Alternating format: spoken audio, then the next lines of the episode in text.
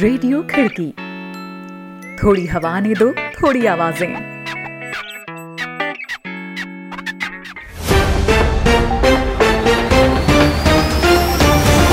आज है 20 मार्च, दिन शनिवार। खिड़की इंटरनेशनल बुलेटिन में अभिवादन स्वीकार करें शादाब हसन खान का। एक नज़र कार्यक्रम की खास खबरों पर। अमेरिका और चीन में फिर दिखी तनातनी। फेस टू फेस मीटिंग में भिड़े एंटनी ब्लिंकन और यांग जीएची एमनेस्टी इंटरनेशनल का दावा, वीगर परिवारों से छोटे बच्चों को जबरन सरकारी अनाथालयों में भेज रहा चीन।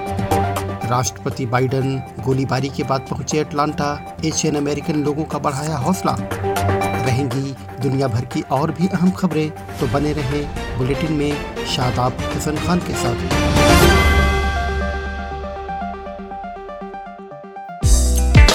आप सुन रहे हैं खिड़की इंटरनेशनल बुलेटिन। अंतर्राष्ट्रीय खबरों पर विश्वसनीय आवाज़ें। आइए शुरुआत करते हैं आज की पहली खबर से। अमेरिका में बाइडेन प्रशासन के कार्यभार संभालने के बाद अलास्का के एंकोरेज में पहली बार अमेरिका और चीनी अधिकारियों के बीच उच्च स्तरीय बैठक हो रही है। अपने रिश्तों में चल रहे काफ़ी तलखी भरे दौर में हुई इस बैठक की शुरुआत का पहला ही दिन तीखी झड़प भरी चर्चा के नाम रहा, जहाँ एक तरफ़ चीन ने अमेरिका पर दूसरे देशों को उसके खिलाफ हमलावर होने के लिए भड़काने के आरोप लगाए।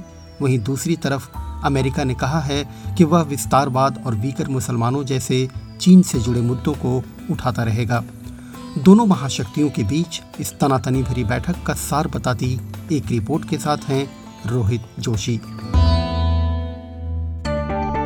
बीते एक साल से आपसी रिश्तों में लगातार बढ़ते तनाव के बीच अमेरिका और चीन के वरिष्ठ अधिकारियों की अलास्का में हुई बैठक में भी यह तनाव साफ़ तौर पर ज़ाहिर हुआ और तीखी नोक देखने को मिली। इस बैठक में अमेरिका की ओर से विदेश मंत्री एंटोनी ब्लिंकन और national security adviser Jake Sullivan ने हिस्सा लिया जबकि चीनी पक्ष की ओर से विदेशी मामलों के सबसे वरिष्ठ राजनयिक यांग जिएची और विदेश मंत्री वांग यी शामिल हुए। अलास्का के एंकोरेज में दुनिया भर के मीडिया कैमरों के सामने हुई इस बैठक में सीधी तकरार में दोनों पक्षों ने एक दूसरे पर जमकर हमला बोला। बहस को खोलने वाले अपने पहले हमलावर बयान में ब्लिंकन ने कहा Today, uh, we'll have an opportunity to discuss key priorities, uh, both domestic uh, and global, so that आज हमें घरेलू और वैश्विक स्तर के मुख्य मसलों पर चर्चा का मौका मिला है तो चीन बेहतर समझ सकता है कि अमेरिका का क्या इरादा है और क्या रवैया है। हम इस बैठक में चीन के कदमों को लेकर अपनी गहरी चिंताओं पर बातचीत करेंगे जिसमें जिनजियांग हांगकांग ताइवान अमेरिका पर हुए साइबर हमले और हमारे सहयोगियों के खिलाफ आर्थिक दबाव बनाने के मसले शामिल हैं। ब्लिंकन ने आगे कहा कि चीन के इन सारे ही कदमों ने ऐसी कानून आधारित व्यवस्था पर खतरा पैदा कर दिया है, जिसके ज़रिए वैश्विक स्थिरता कायम रहती है। दूसरी तरफ़, चीन का पक्ष रखते हुए वरिष्ठ राजनयिक यांग जिएची ने तलखी के साथ अमेरिका पर आरोप लगाया कि वह अपनी ताकत का इस्तेमाल दूसरे देशों को दबाने के लिए करता है। उन्होंने कहा, अमेरिका देशों की राष्ट्रीय सुरक्षा के नाम पर चीन के साथ उन्हें सामान्य व्यापारिक लेन देन नहीं करने देता और कुछ देशों को चीन के खिलाफ हमलावर होने के लिए भड़काता है। जीएचई ने चीन में मानवाधिकारों पर उठाए गए अमेरिका के सवालों का जवाब देते हुए कहा, अमेरिका में मानवाधिकारों के हालात बेहद निम्न स्तर पर हैं और काले अमेरिकियों को खुलेआम कत्ल किया जा रहा है। उन्होंने कहा 你们没有资格在中国的面前说你们从实力的地位出发同中国谈话。मुझे यह कहने दीजिए कि अमेरिका के पास चीनी अधिकारियों के सामने इस तरह के कड़े आरोप लगाने का कोई हक नहीं है। अमेरिकी पक्ष यहाँ तक कि आज से 20 साल या 30 साल पहले भी इस तरह की बातें कहने के काबिल नहीं था क्योंकि चीन के लोगों से बर्ताव करने का यह तरीका नहीं है। और अगर अमेरिका चीनी पक्ष से सही ढंग से बात करना चाहता है तो उसे ज़रूरी प्रोटोकॉल्स को अपनाना होगा और चीज़ों को सही तरीके से करना होगा। सहयोग दोनों पक्षों को मदद पहुंचाएगा और पूरी दुनिया की यही अपेक्षा है अमेरिकी जनता निश्चित तौर पर महान है लेकिन चीन की जनता भी Well, the American people are certainly a great people, but so are the Chinese people. चीनी राजनयिक यांग जिएची के शब्द। इसके जवाब में अमेरिकी national security adviser Jake Sullivan ने कहा है कि अमेरिका कोई फसाद नहीं चाहता, लेकिन अमेरिका हमेशा अपने लोगों और अपने दोस्तों के लिए अपने सिद्धांतों के साथ खड़ा रहेगा। हालाँकि दोनों पक्षों ने इस तनातनी भरी बैठक के बाद भी आगे बातचीत बरकरार रखने पर सहमति जताई है। रिपोर्ट सुना रहे थे रोहित जोशी। यह कार्यक्रम आप खिड़की डॉट कॉम के साथ ही खिड़की के यूट्यूब चैनल फेसबुक पेज और व्हाट्सएप ग्रुप में भी सुन रहे हैं और मैं हूँ शादाब हसन खान। जॉर्जिया राज्य के अटलांटा में गुरुवार को स्पा में गोलीबारी कर आठ लोगों की हत्या कर दिए जाने के बाद शुक्रवार को अमेरिकी राष्ट्रपति जो बाइडन और उपराष्ट्रपति कमला हैरिस ने वहाँ का दौरा किया। वहाँ के एशियाई अमेरिकी समुदाय के लोगों से मुलाकात कर दोनों ने गहरा दुख जताया। उन्होंने इस मौके पर अमेरिका में एशियाई अमेरिकी समुदाय के लोगों के खिलाफ हिंसा बंद किए जाने की अपील की। एमरी यूनिवर्सिटी में लोगों को संबोधित करते हुए जो बाइडन ने कहा कि कुछ ऐसे आधारभूत मूल्य और मान्यताएँ हैं जो हम अमेरिकन लोगों को आपस में जोड़े रखती हैं। उनमें से एक है अमेरिकन की तरह साथ खड़े रहना, एक है नफरत के खिलाफ साथ खड़े रहना और नस्लवाद के खिलाफ भी। बाइडन ने अटलांटा में गोलीबारी की घटना को एशियाई अमेरिकी लोगों के खिलाफ हमलों की उस बड़ी लहर से जोड़ा जिसने यूएस में कोरोना वायरस महामारी के दौरान उभार पाया है। उन्होंने कहा कि बहुत सारे एशियाई अमेरिकी चिंता के बीच सड़कों पर भटक रहे हैं। वे पिछले एक साल से हर सुबह अपनी और अपने प्रियजनों की सुरक्षा को लेकर एक खौफ के बीच नींद से जाग रहे हैं। बाइडेन ने सहानुभूति जताते हुए कहा कि इन लोगों ने हमले सहे हैं, इल्ज़ाम सहा, उत्पीड़न का सामना किया और बलि के बकरे बनाए गए। इन लोगों ने मौखिक और शारीरिक हमले का सामना किया और यहाँ तक कि जान से मार दिए गए। अमेरिकी राष्ट्रपति जो बाइडेन और रूसी राष्ट्रपति व्लादिमीर पुतिन के बीच हुई जुबानी जंग में अब नया मोड़ आ गया है।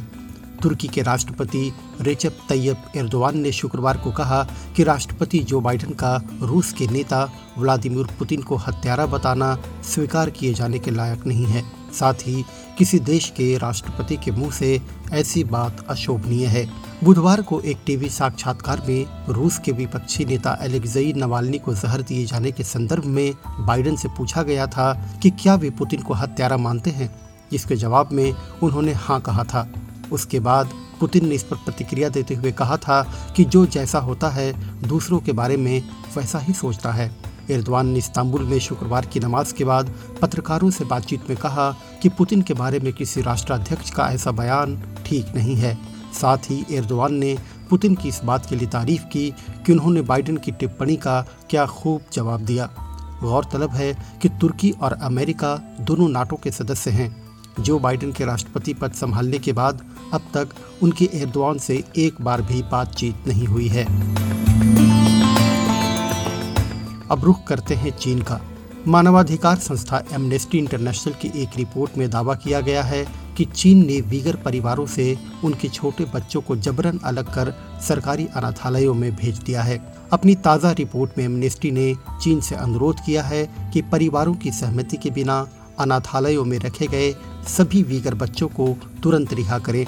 संस्था ने अपनी इस रिपोर्ट के लिए चीन से बाहर रह रहे बच्चों के माँ बाप से बात की है।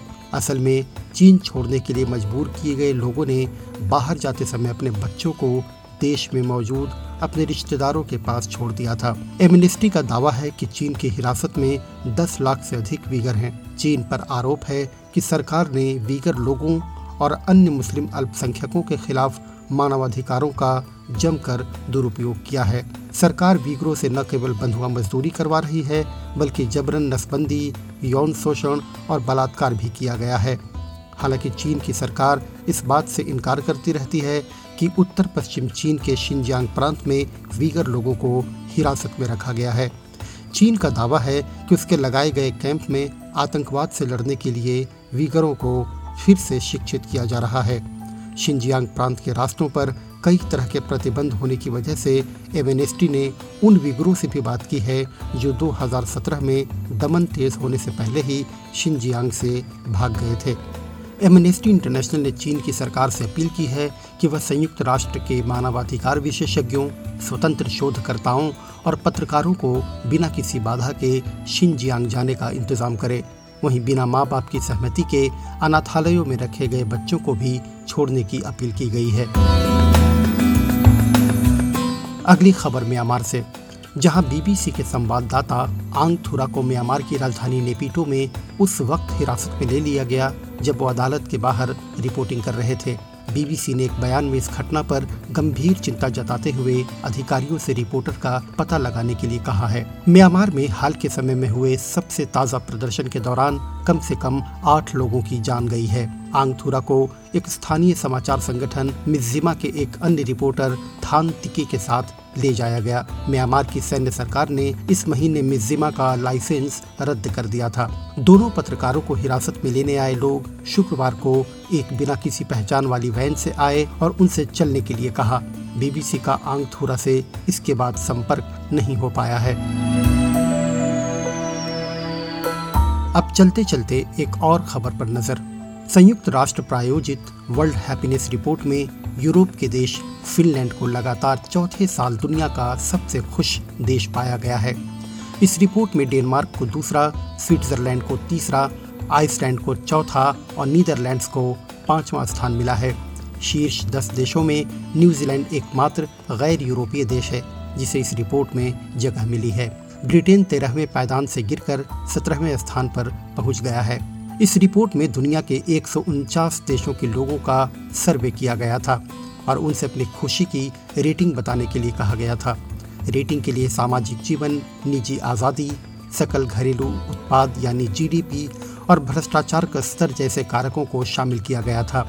इस सूची में अफ़गानिस्तान को दुनिया का सबसे कम खुश देश पाया गया है। जिसके बाद लेसेथो बोट्सवाना रवांडा और जिम्बाब्वे का नंबर है। रिपोर्ट में पाया गया है कि सर्वे में शामिल एक तिहाई से अधिक देशों में कोरोना महामारी की वजह से नकारात्मक भावनाएँ बढ़ी हैं।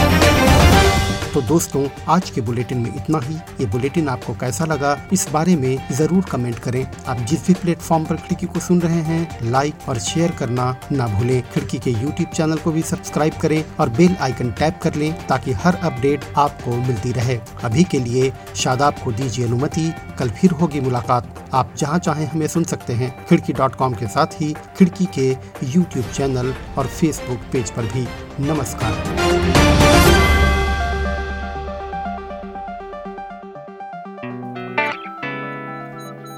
रेडियो खिड़की। थोड़ी हवा ने दो थोड़ी आवाज़ें।